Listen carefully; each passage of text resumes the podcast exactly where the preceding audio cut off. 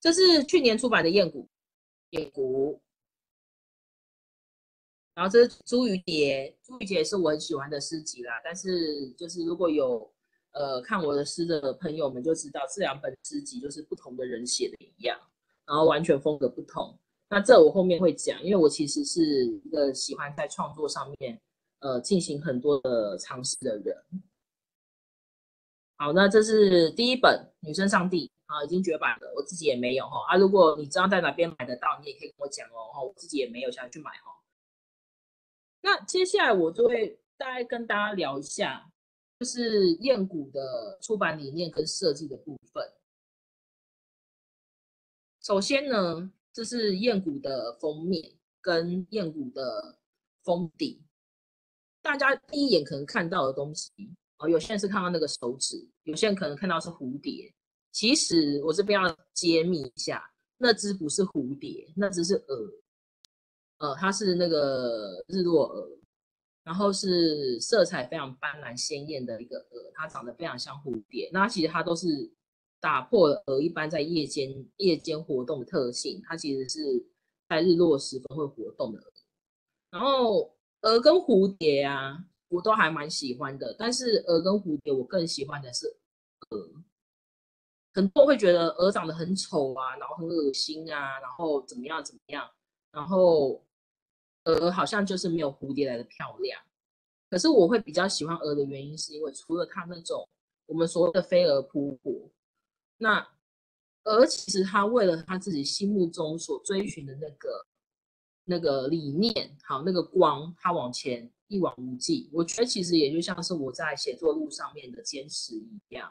我可能在写作路上也像是一只鹅一样往写作。往文学所散发出来的那个微光跟温暖靠近，我愿意为了这个这个而去。然后包含其实，在情感上面，我其实是一个情感还蛮丰沛的人啊。对我，我觉得我也是秉持着一个飞蛾扑火的似的那个情感。所以那个时候我在跟封面设计沟通的时候，我就有特别讲说，我说我其实想要换成鹅，它原本是一只很漂亮的凤蝶，那我说我想要换成鹅。那这个凤蝶可以在我们的书背上面，就是还还保留到书背上的这个凤蝶，其实是原本的第一版设计，只是在我的那个要求跟沟通之下，我跟设计师，你乍看之下会觉得它它长得一点都不像鹅啊，因为鹅的那个触角是那个须状的触角，跟那个蝴蝶是那种棒状的触角是很大的分别。所以这就是落日蛾的可贵之处啊！它既像蛾又像蝴蝶。其实我觉得，不管是蛾也好，或者是蝶，或者是蝴蝶也好，中间的那个过程，那譬如说像我们讲到蝴蝶，蝴蝶是有嘛？那蛾的话是茧。其实有时候我们在一些情感上面，或是在我们的对于我们的理想的坚持上面，那有些人可能认为我们是作茧自缚，尤其是像我。啊，我身边的人，譬如说我的父母，然后，呃，一开始很多身边人并不支持我走文学这条路，他们会觉得说，就是当作家是非常，就是吃不饱又饿不死的工作，你好像就是，呃，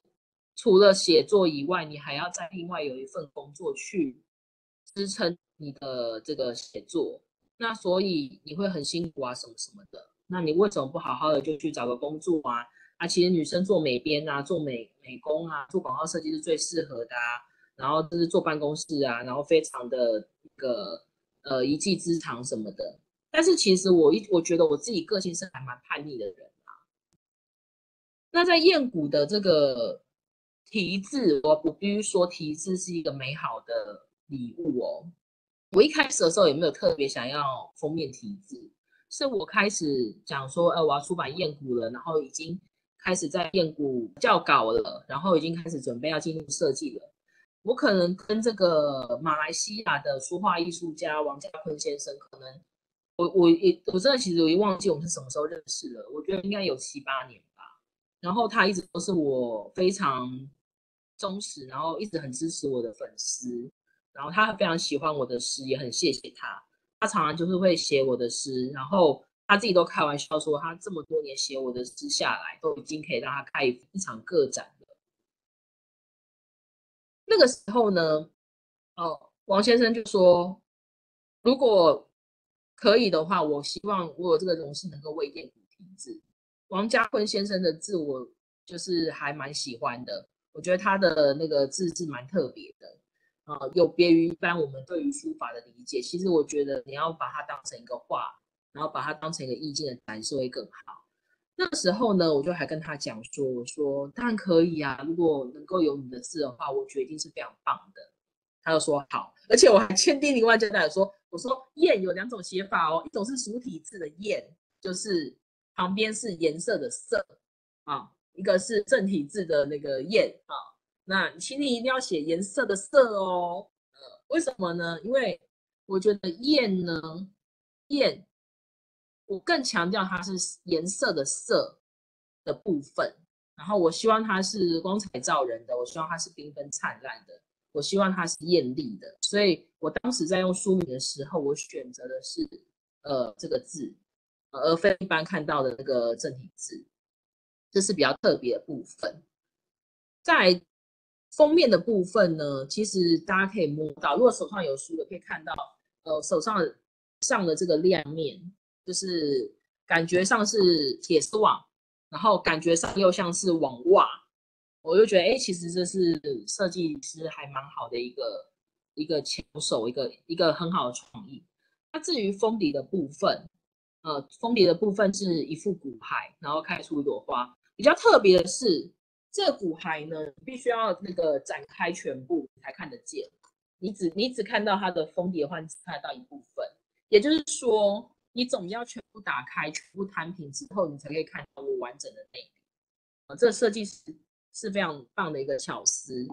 然后接下来呢，这是封面的部分跟设计的理念。其实我觉得这个设计师哦，这设计师也是我们我们复兴美工的学长。他那时候就是看我的诗集的时候，他也觉得，哎，这个诗集蛮特别的，他蛮喜欢的，所以他就接我这个案子。其实我必须说，就是燕谷的出版，真的是承受了大家很多很多的爱，很多很多人的帮助。例如说，像呃王家坤先生，其实他的字是可以卖钱的，那甚至是有人高价去收藏他的字，然后花钱请他润笔啊，然后帮请他题字的。我那时候就跟王家坤先生说，我说。那你这个润笔费要要开价多少？然后他就讲一句话说免费。他说我反而觉得说，如果能够为了诗集体制，这是我莫大的那个光荣或什么。其实听起来就是非常感动啦，觉得这是获得一份美好的礼物。然后包含我的这个内页设计啊、封面设计，都是我们的我们复兴美工的学长。那其实。后来才知道更感性的部分是什么。而内页设计呢，他收的价钱真的是太感人了。我后来才知道呢，他那时候知道是我的诗集，然后是燕谷，然后他就觉得说他要那个好好的帮我做这做这一本诗集，因为本来就是我的读者，原来我的美编就是我的读者。说那个时候我还不知道这些事情哦，我都还不知道，是后面。我跟美编比较熟，然后认识，因为我们在同一家公司合作嘛，都是在匠心出版。然后我是帮匠心写商业书的，然后他是一直都在做匠心的案子，匠心是其中其中之一的业主。然后后来大家比较熟，然后聚会的时候才开始知道，哦，原来是这样。然后我就觉得，哇，我怎么会有这么好的这个礼物呢？有这么美好的题字，有这么美好的封面，然后还有这么棒的设计。我那时候看到封面封面的时候，我除了把那个蝴蝶凤蝶改成那个日落以外，我剩下就没什么挑剔，因为我觉得很棒。我觉得他有做到我想要的感觉，然后甚至我那时候就讲说，我说要么就是非常的简约，然后朴素，要么就是非常的俗艳。哎，其实也没有很俗艳呐，我觉得还做的还蛮好的，而且贴合主题什么，我还蛮喜欢的。然后内页设计的部分呢，我那时候看到呃出牌的 PDF 档的时候，然后我就只有改错字而已，改一两个错字而已，然后我就说非常棒，为什么？然后那个内页设计的学长还吓跳说啊，居然都不用改，我第一次做到不用改的，因为我在看到这个设计的时候，我就知道啊，他一定读过我的设计，他把我的设计做得很棒。那接下来我大概讲一下我内页的扉页的一些部分，大家就会知道。啊，这是那个目录的部分，啊，大概分成那个五级，然后序的话呢，就是延续延续传统，呃，序的话就是请习汉老师帮我写序，啊，第一本啊，第二本啊，我觉得那个我很重要的事情什么都要请习汉老师帮我写序，因为习老师是我非常重要的那个人，对我觉得每一本很重要的书，我都希望他能帮我写序，然后再来就是请。呃，中国大陆的有名的翻译家、视频家力量先生。那力量先生他同意帮我做序之后呢，啊他因为他一直以来也是我的读者，也是我的粉丝啊，然后我们在呃一些交流上面都还蛮互动的是蛮好的。然后他就讲说，哎，我帮你写的序，那帮我们投一个诗探索的发现奖好了。这个序，这个奖很特别。